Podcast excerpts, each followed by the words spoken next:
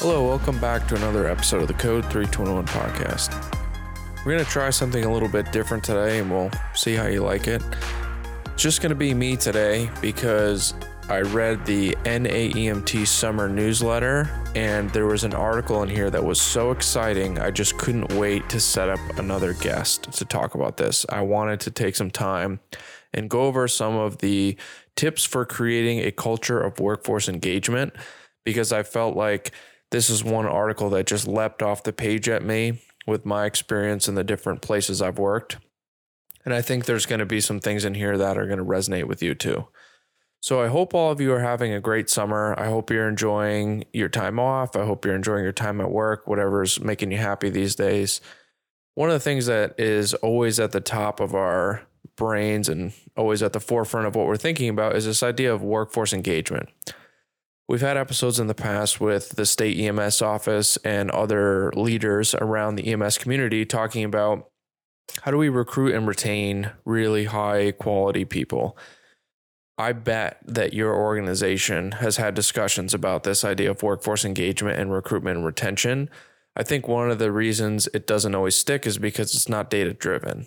It's kind of this idea of well, I think we should do it this way, or what if we do it this way? And it's not it's not using the actual quantitative survey results that people are putting in to drive the decision making. So one of the things that the National Association of Emergency Medical Technicians does is they do these big studies. They take all kinds of information about all kinds of things. So they might do it on trauma care. They might do it on ambulance safety. They might do it on uh, how popular a, a, certain class is and what they need to do to improve it. And this particular um, study that they did is they basically looked at what are some strategies that we all can do, not just the employer, but the employee and the um, you know the people that are working with you. What can we all do to create an environment and a culture where you're going to have this workforce engagement? And they took they took all this data, they crunched it all together, and they basically came up with um, 12 things that you can do to try to keep your really high performing employees happy and how you can keep yourself happy when you're coming to work every day. Um, I read uh, every one of these 12 and I actually thought it was so good that I actually ripped this right out of the magazine and I carried it around in my backpack. I'm not kidding you. It's it's pretty cool, and and everyone I've showed it to has thought that it's it's really well written and it's really thoughtful. So what I like to do is just take some time and go over these with you. And uh, hopefully you can reflect on a little bit and you can think about how this might apply to you and your organization. So, this is in the NAEMT Summer Newsletter 2023. If you have ever taken an NAEMT class, you probably received uh, a complimentary membership to NAEMT for a year. You may be a member right now, you may not be. Um, I'm a really big fan of the NAEMT. I think they do a great job with their programming. I think their courses are top notch. And they are the association that advocates for us as EMS providers at the federal and state level. So, if something needs to be done to improve workforce conditions or needs to improve the education providers or the safety providers, this is one organization that goes to bat for you and lobbies on your behalf. So it's not very expensive. Um, you can look into it at naemt.org about kind of what you know the cost of membership is and um, you know what what is entitled to your benefits. There's benefits with uh, you know you can get discounts on stuff, but for me personally, what I love about it is all of the time and energy that they put into trying to figure out how to make our experiences as EMS providers so much better. So, this is really like the culmination of that whole project. So, they call this article in the summer 2023 newsletter, they call it Tips for Creating a Culture of Workforce Engagement.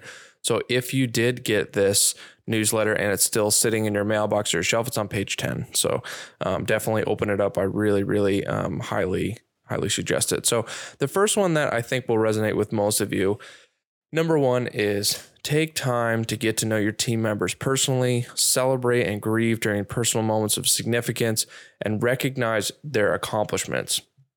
So I'm sure that there are probably people who are listening to this who think about, man, I just feel like a number. Like I just feel like every day I come into work, I sit in the ambulance seat or I I'm driving this truck and I just I'm just a cog in a machine and nobody is paying attention to me or understanding where I'm coming from or what my challenges are or my successes are. And I totally feel that. Um, in my previous job, one of my greatest opportunities was to lead a recruit academy and help brand new employees come on to the job and kind of get their feet under them.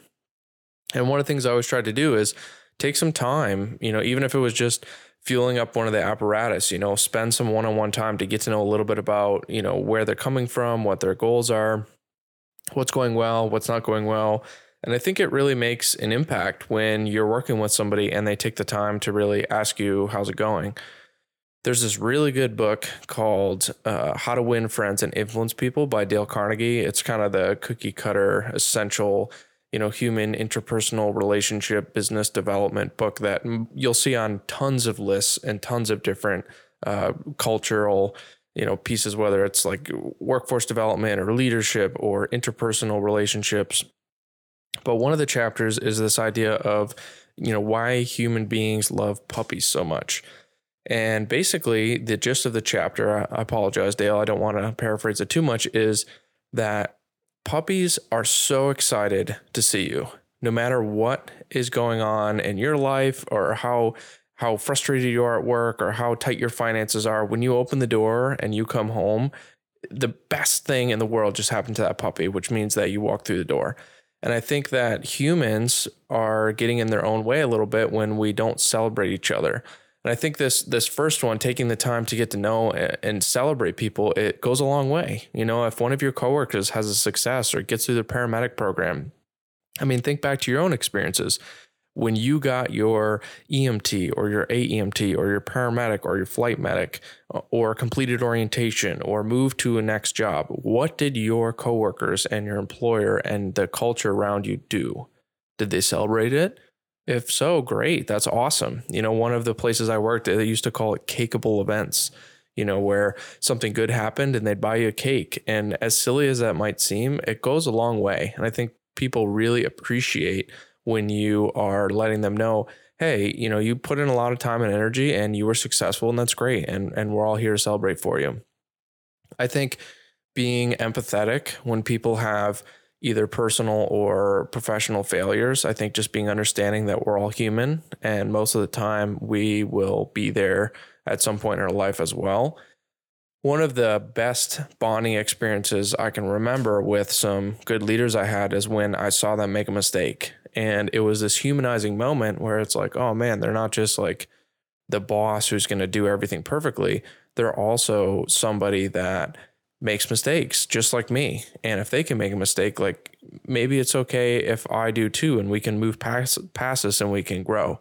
So I, th- I think it's really important that you have this balance of celebrating when things go well and being empathetic and understanding and supportive when things don't go well. And that might seem silly, but only 35% of the respondents in the survey agreed that their EMS agency provided recognition for performance and and most of them felt that um, this could be something that that could be improved on. So the next item here is this idea of work life balance. I would be shocked if you have not heard this term used in your organization. Work life balance, meaning when are you on duty performing functions for your workplace and when are you off and truly off, you know, kayaking without cell phone coverage, relaxing and not worrying about something else at work. Sometimes I find that as people move up in the organization, the work life balance gets more skewed. They feel the need to be on call. One of the interesting points that one of my old ambulance partners used to tell me, he spent about 10 years in the military before he came to the fire department. Was this idea he thought it was so silly that that there are people in positions in EMS organizations and fire departments where the person directly below them has no idea what it is that their job entails. So in the military, the way that they he described it to me is that everybody needs to know the job above them because if something were to happen, they need to be able to immediately step into that role and make things happen, understandably. And I think in fire and EMS departments, we don't necessarily think that way. you know, if you were if you were working on an apparatus and you are not the crew chief and your your crew chief um, you know, has uh has an you know gets overstimulated or needs a break or gets sick or for whatever reason isn't able to continue would you be able to finish that call? Would you be able to continue asking the appropriate questions talking on the radio? And i think it's important to make sure that you know the people that are directly below you have an understanding of what's going on above them. As far as work life balance goes there's a lot of pressure to be on all the time I listened to this really interesting NPR uh, talk that was on the radio, and they talked about this idea of guardrails. And guardrails meaning, you know, when you're a driver of a vehicle and you operate your vehicle on a road that is notoriously dangerous, most likely there are guardrails on the perimeter of that road in areas where you could suffer substantial bodily harm. And those guardrails are you are put there using your tax money to help keep you safe. And you didn't ask for those guardrails to be there because the expectation is that the government is going to identify these areas where there's a potential threat to your livelihood and they're going to do what they can to protect you because it's their duty as the government who you have paid to try to support you in being safe. The way guardrails apply to the workplace is if you're the employee and you go, you clock out of work and you leave for the weekend, guardrails mean who is in charge of putting up these boundaries about when your employer can and cannot contact you? Is it the employee that's responsible for putting up these guardrails saying, hey, you know, I'm clocking out at 5 p.m. on Friday, and if you need anything, I will be available at 8 a.m. on Monday? Or is it the employer who understands that they're not going to contact you because that is your protected off time. You're not being paid during that time, and therefore you can't be expected to respond to and work for them in times when you're not scheduled. And I think this is a big debate because, you know, there are some in the age of instant communication. I bet most people who are listening to this have had their boss text them or shoot them an email on the weekend. And the kind of unwritten expectation of the social norms we have now is this idea that like you should respond to it. But at the end of the day, if you don't respond to it, is that really wrong? Is there a set policy about when you should and shouldn't be on call? And I've had people tell me, oh, well, if that's the case, then my employer should be buying me a phone and paying my cell phone bill. Okay, maybe that's where your guardrail is. Maybe you don't feel that you should be using, you know, your personal time and your personal devices to communicate. And that's that's okay. And I think the bigger discussion that's going to grow out of this uh, generation that we're in now and the social norms is should you be using your personal devices for workplace events or workplace communication? And I think that's just a food for thought as you move through your organization, thinking about, you know, what are your personal guardrails? Is it that, you know, when you're on vacation, you should be unreachable? Is it that, you know, you can respond to quick things that are easy to solve, but you shouldn't be expected to be productive when you're on approved time off. I know for me personally, most of the time with my with my full-time job, you know, I'm happy to solve any sort of problems that are urgent, but most of the time things should be able to be solved without me being there, without getting in contact with me. If there's something urgent, absolutely give me a call, let's figure this out, let's let's sort it out. Um, and I think when I'm on vacation, I really do like to check out. That's something that's really important to me. And I think employers can pay attention to where their employee lies on that spectrum and at least be like respectful and understanding of it to the best of their ability. If not, just set a clear expectation. So, number three is this communicate often, both informally and formally with your workforce. So, one of the things I noticed um, in my previous job is when I started there, it was kind of like, everything was a was a secret meeting. You know, there's a lot of different meetings going on, and you know these people would talk and those people would talk. And as a very junior new person, especially person who was like still on probation or orientation, you really didn't have any information about what's going on around you, and it can be kind of unsettling because you don't know what's happening. You don't know if a fire station's opening up, if it's shutting down, when the work schedule is going to be changed. You don't know any of that stuff and uh, we got a new fire chief and one of the things he instituted is this you know every month he would send out an email which basically talked about all the projects that are happening all the budgetary constraints any questions you have you can email him. He'll answer them for you. He'll tell you what's going on. And it's kind of cool because you could pretty much see the whole mission of where we're going and how we're getting there as it's as it's as it's happening. It's almost like you know, um, if you were to watch like an HGTV home improvement show, you get to watch the house get transformed like piece by piece, wall by wall over the course of the episode, you know, rather than, um, you know, just being like the, uh, home makeover TV show where you just show up and they move the bus and all of a sudden you see, you know, see something different. It's nice to see it come together. It's nice to be part of the process and at least have an idea of where the organization is going and then where you fit into that mission. So I, th- I think that is really important. Um, and in this particular study, they said that 48% of respondents said that their managers uh, failed to provide clear and consistent information to personnel. This is just just tell them what's happening you know, outside of HR and personnel issues, there really shouldn't be any reason to hold things so close to the vest. Like, unless there's some sort of trade secret and you're, you know, Tesla or SpaceX or Meta and you're trying to like get the leg up on your, you know, technology and your cutting edge research and development for municipal fire and EMS or privatized fire and EMS, there's really not anything that needs to be that secret, at least in my opinion. I think transparency is always good for everyone. And a lot of times it's more efficient too. Number four is this uh, schedule uh, structured rounding. So, like you've probably heard of medical doctors doing rounding or grand rounds, something like that, where they're moving around the hospital once a day. They're seeing all their patients, they're reviewing all their charts, they're communicating with family and all the other doctors and everybody involved in that medical team. And they're basically giving that time set aside to make sure that you're going from top to bottom and you're taking a look at everything from every angle. And this this idea of scheduling this structured rounding is basically a hospital leadership thing that means management, leadership, um, and anybody that's uh, in charge of people should take time to go meet with them with the boots on the ground and see what's going on, see what they can do to help them, understand where they're coming from. And I think that that's so pertinent and valuable. I know that it always made me feel better when we were going through something challenging and my supervisor, whether it was a lieutenant or a captain or a chief or whoever, would come like get a set of eyes on what we're dealing with, you know, and they'd be like, oh man, you know, you only have a, you know, one container of blood glucose strips and you're using like one or two of those on every patient 30 times a day for weeks at a time. And you're like really struggling to meet the medical standards because the equipment is challenging. Yeah. Okay, great. Let's, let's solve that.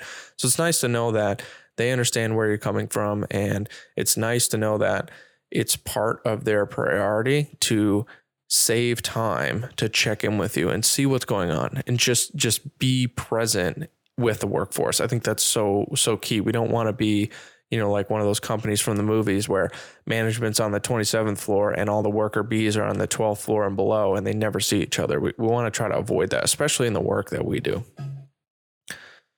Uh, number five is pair leaders, emerging leaders, and team members in mentor partnerships, which is so huge. I can't tell you the number of times that it saved my bacon and bailed me out when I'm passionate about something and someone notices that and they put me with someone else that has been there. One of my favorite experiences that I've ever had in my entire professional career is having the opportunity to go working in the training division of a fire department and work under Chief Troy Ruggles. He's been on the show before. You can go back way back in season one and you can listen to the episode. This guy is an incredible resource, 35 year fire service veteran, ran his own fire department, been a training officer and a, an instructor for like decades, amazing individual. And I had the opportunity to go work directly underneath him. And when I when I ran into uh, different problems, I would be able to be like, "Hey, chief, like, can we just sit down and have a coffee and talk about this?" And it was so cool to have that experience where I could go and work with him and learn his process, and then he could learn some of the new school, you know, uh, mail merge and all these fancy technology things that we're doing, and this uh, data-driven, you know, organized process that we have um, in the digital stratosphere it was cool to see the nexus of those two worlds. And I, I don't think that either of us would have had such a rewarding experience if we had not had the opportunity to connect like that. So I, I think if you have the opportunity to do that in your organization, even if it's new paramedics and old paramedics or, um, you know, new crew chiefs and old crew chiefs, you know, making sure that like these folks have time to interact with each other, I think is so key. It's really, really healthy to have that exchange of information. We could probably do a whole episode just on the generational differences. And I think that, you know, this this comes into play here is like making sure that this is like a reciprocal exchange of information is really, really key. So, number six is provide opportunities for leadership training or other career enhancing education. I may be a little bit uh, you know, on the on the per- perimeter here with with this statement, but I believe that it is the duty of every organization to encourage the professional and personal growth of its employees. I think that that should be a top goal of every organization is to not only obtain really good employees, but consistently make all of their employees, including upper management, better on a constant basis. And I think that one of the ways you do this is you provide these opportunities, whether it's leadership training or career enhancement or anything that's going to make that individual more valuable either to society as a whole or to the organization in specific. I think it's important to understand how the organization's role um, is going to adapt to support that. I think that um, that's also a really powerful recruitment strategy. I've always said that you know, it's a testament to an organization when you're able to provide the type of training that takes an entry level employee and puts them all the way up to the corner office. And I think that that's really true um, in great organizations is you can start out as a janitor and you can end as a CEO if the path is clear and they provide the support to let you get there you know just just find good people and train them and give them opportunities and they will prove to you that you've selected correctly and that you have picked the right pony in that race. And i think it's important to make sure that that's that's a priority of the organization. Number seven is this create workplace committees that include field practitioners. Some of you are probably uh, yelling at the radio right now because you agree with this so much making sure that the people who are making the decisions have done the job recently. This is super, super important. So, I, I have dealt with this in many different organizations where sometimes you have seniority or leadership that is in charge of making these decisions, but are not currently practicing in the environment with the challenges that the people who would be affected by this decisions are practicing in. And I think I'm not saying that you should just let, you know, the the young chickens run the roost. I'm saying that they need to be included and you need to take time to understand where they're coming from. And just like how we talked about um, this scheduled rounding and making sure that you're you're spending time as a manager with your employees, so you understand what's what what the deal is for them, what the reality is. I think that that's this is another way you can do that. Is making sure that your committees have people on them who represent the demographic of people that are going to be affected. So if you are making decisions about how the ambulances should be driven and what ambulances you're going to buy, those committees should include people who are driving and working on those ambulances because those have real ramifications. And I can't tell you how many times you know, I've heard people say, well, it's easy when you go home at four o'clock and you leave us to deal with the ramifications of your decisions. But if you help people become part of the decision making process who are who are directly affected by that rule, you're gonna have so much better buy-in. And honestly, you'll probably have a better product at the end because you're including a diversity of voices and people have the ability to actually advocate for themselves and make decisions and improve their workplace again another retention strategy which is super super key. And i think that that's something that um, we shouldn't overlook. Number eight is creating a process for empowering team members through autonomous decision making within the scope of their position. So one of my good friends dave who we talked about uh, before he's been on the show again season one. You can go back and listen to him. I think we talked about uh, business leadership ironically of all things um, one of the things he always says that I love is he says, uh, when he talks with his management and when he and I have talked before, he says, explain to me what it is you want me to do and then get out of my way. That's all I need. Tell me, set clear expectations about what you're looking for, and I can do that. I can meet that goal. But what I can't do is I can't start meeting this goal and have you putting these roadblocks in my way and constantly micromanaging managing me and changing things you know and, and if you want to destroy an employee's morale the fastest way to do that is put them in charge of a project let them submit their their findings to you and then change it all before you submit it. That's like the ultimate death sentence for uh, employee morale. Give people the opportunity to take ownership and make decisions and if it's not the perfect decision take a step back and think to yourself is this not a perfect decision because it's going to affect the company negatively, or is it not a perfect decision because it's not the way I would do it? And if the answer is the latter, just take a breath, let them learn. Um, Steve Pettit, one of our owners, always taught me that when I was working with uh, less experienced providers on the ambulance or if I was precepting, you know, he would say, Does it affect the outcome of the mission? And I'd be like, Well, no, it's just not the best way to do it. And he's like, Okay, then let it ride. And then afterwards, ask them why they made the decision and share your perspective. Because if you constantly intervene, all you're going to do is demoralize that person and they're not going to want to do anything they're just going to want to avoid you or you know they're going to be intimidated to the point where you know they do everything in their power to not work with you so, what you need to do is you need to make sure that you give people the opportunity and the training and the support to start making independent decisions and then support them in that mission. If it's going to be effective, just do it. It's okay, right? Save those veto chips for something that's really important that really needs to be changed. Almost at the end here. So, number nine is be encouraging and willing to discuss differing viewpoints and decisions. This is classic. I think that this is something that private business does a lot better than municipalities, especially seniority based municipalities, because private business, you have to let the best ideas win. That's how you stay competitive. If you bring on somebody and they have three months on the job and they have an incredible research and development plan that's going to really excel you beyond your competitors, you're going to support that individual and empower them to make those decisions. And use the company to follow that de- de- development direction to be successful. You're not going to go with the 20 year person that has a much less efficient idea. You're going to go with the best idea.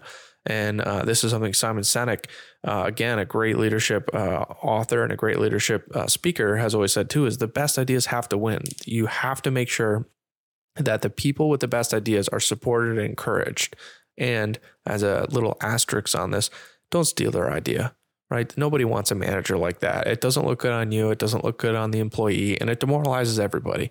If you have an employee that has a phenomenal idea, you are a great manager and you will get the credit by encouraging and supporting and uh, you know praising that person for that work ethic and they're going to continue to perform and show up for you and do great things like that and as a manager that's the best thing you can do is be a facilitator of great people so making sure that you understand that there's differing viewpoints and decisions, and you should hear it out. At the end of the day, you are the boss. You can make the decision that needs to be made because you're the boss. But it's going to go a lot better if you're able to in a non-defensive open way listen to the differing viewpoints and li- listen to those differing decisions that people have about what they think should happen and then just explain the problem to them. Because once in a while they might surprise you and come up with a really good idea that's more efficient than what you thought and that's okay. That's a good reflection on you that you facilitated that person's development to a point where they can speak up and make things better under your watch. That's the best thing you can do as a manager. That's awesome Number 10, conduct annual employee engagement surveys and share the results with your workforce. This is again transparency. It's it's the hot button um, topic of the decade. Um, there's a really good TED talk on transparency. Uh, I can try to throw the link in the show notes, and uh, you can listen to it. And it's it's so important to be transparent as a business. You've heard kind of these themes of transparency over the last few bullet points here. There was even number three, remember, communicate often, both informally and formally with your workforce. That's transparency. That's what that is. And it's important that your employees know how things are going and then what you're doing to make them better. I think it's really empowering to work in an organization where employees feel like they are heard and understood. And when things aren't going well, that you're going to own that and you're going to make decisions to change. And then you're going to show them, right? Just like high school English, you're going to show, don't tell. You're not going to tell them that's getting better. You're going to show them, hey, here's the survey results. Here's what's improving. Here's what we identified as a problem. And here's what we're doing to fix it.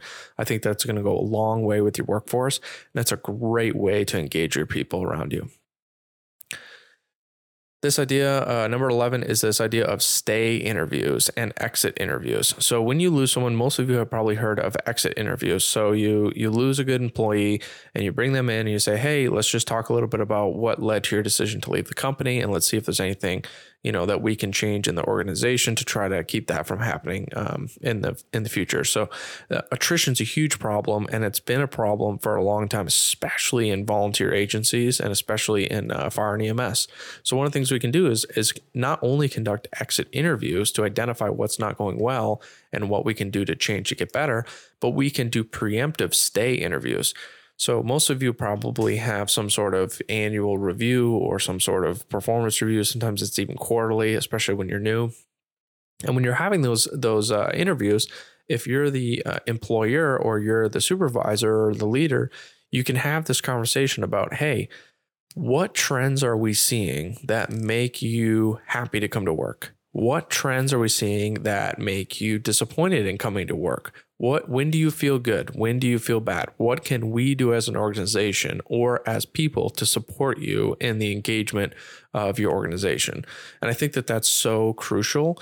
Just like a lot of these have talked about, you know, like number 1, take time to get to know your team members personally, celebrate and grieve personal moments of significance and recognize, you know, when they have uh, great triumphs. I think that taking the time to have those stay interviews and say, Hey, I see you, I hear you, and I want to make sure that we are giving you what we owe you as an employer. And I'm a big believer in this idea that you shouldn't just come to work in a gray suit, sit in a cubicle, clock in at 9 a.m. and clock out at 5 p.m. and, and have no greater ambition in the world than getting a paycheck. I think that the employee should feel passionate and engaged and and really empowered at their job. And I think the employer should be the water and the sunlight to the garden to grow all of these incredible people to make them uh, so much more resilient as people, as humans, as workforce uh, members. And I, I think that's what people crave as goofy as it is, you hear about these stories about, you know, you know, oh, Google has a ping pong table or, you know, they they only work, you know, 3 days a week or they don't have any requirements for time. That's all designed to tap into the passion and creativity and intelligence and drive of the human being and then cultivate that. And I think we need to be flexible.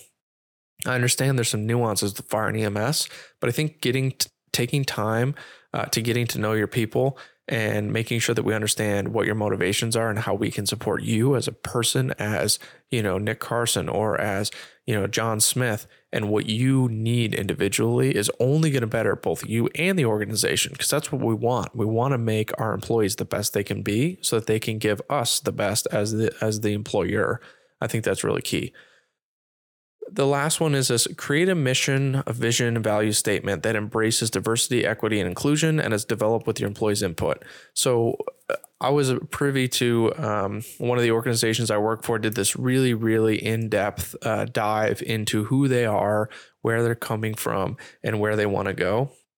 It was pretty cool because they included the people who worked in the organization, everybody from you know the brand new employee all the way up to the fire chief and they had them work through these uh, these questions about you know what is the vision statement? What is our mission statement? Who are we? And what do we do? And why do we do it? And i thought it was cool that they included members of the organization in that development process. It wasn't just you know a group that sat in a closed door meeting and came up with you know the the dictionary.com best words to motivate your small business or your municipality. This was this was a really thoughtful, intelligent um, group thinking activity that really pulled the best out of everybody's minds and everybody's experiences. And I, I think it shows when you are reading those those vision statements and mission statements. I think you're able to see that there was a lot of time and energy that was put put into that.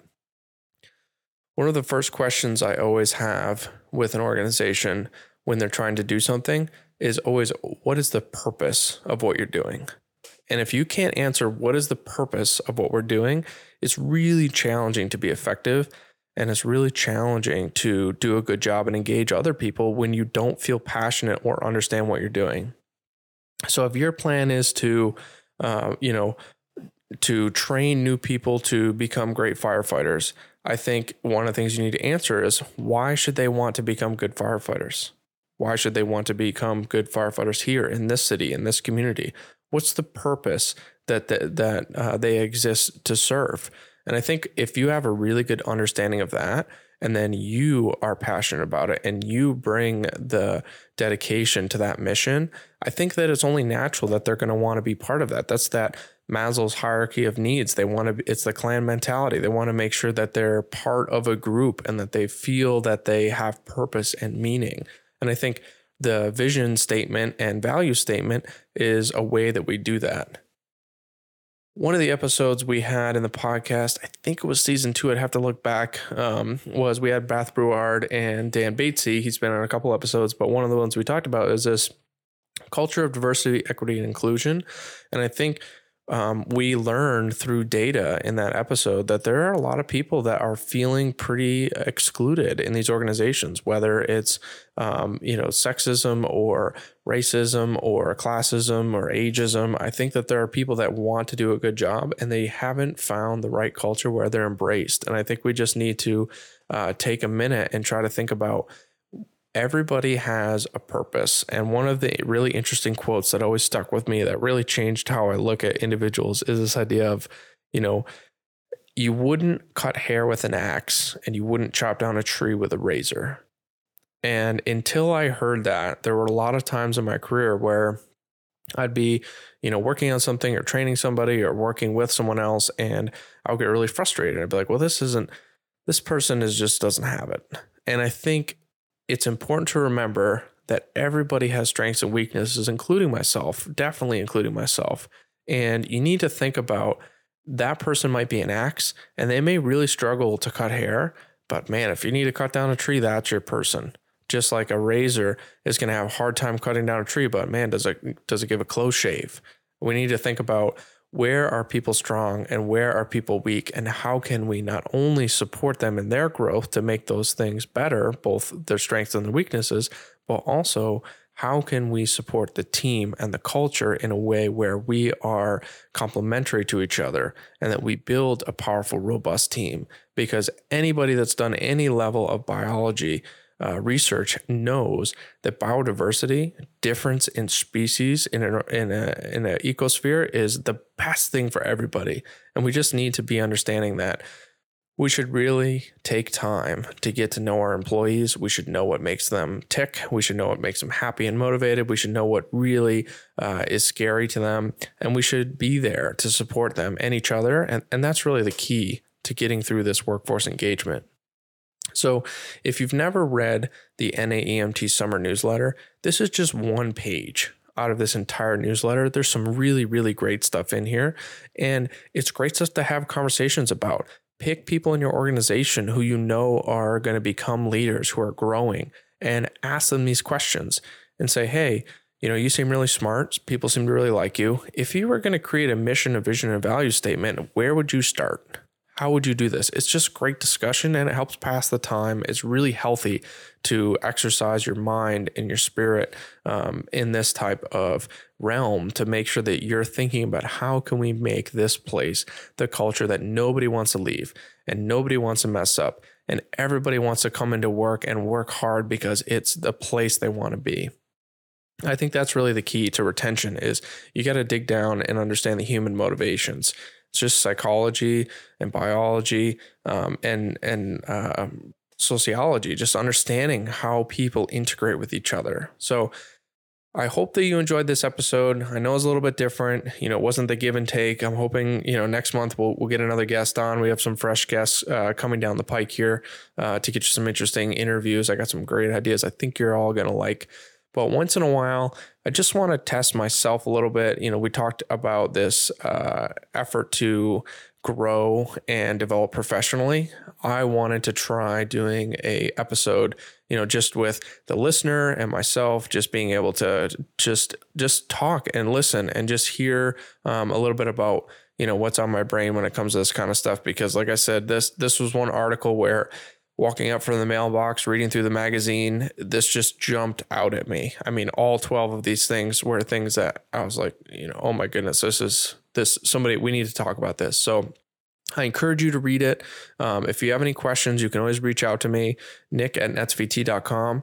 And other than that, I hope you all stay safe. I hope you have an enjoyable summer. I hope you're, um, you know, working through. I know there's been some pretty significant flooding in our area over the last month, and you know, I hope that everybody's staying safe. And if you need anything, you can always reach out. So, thanks again for listening.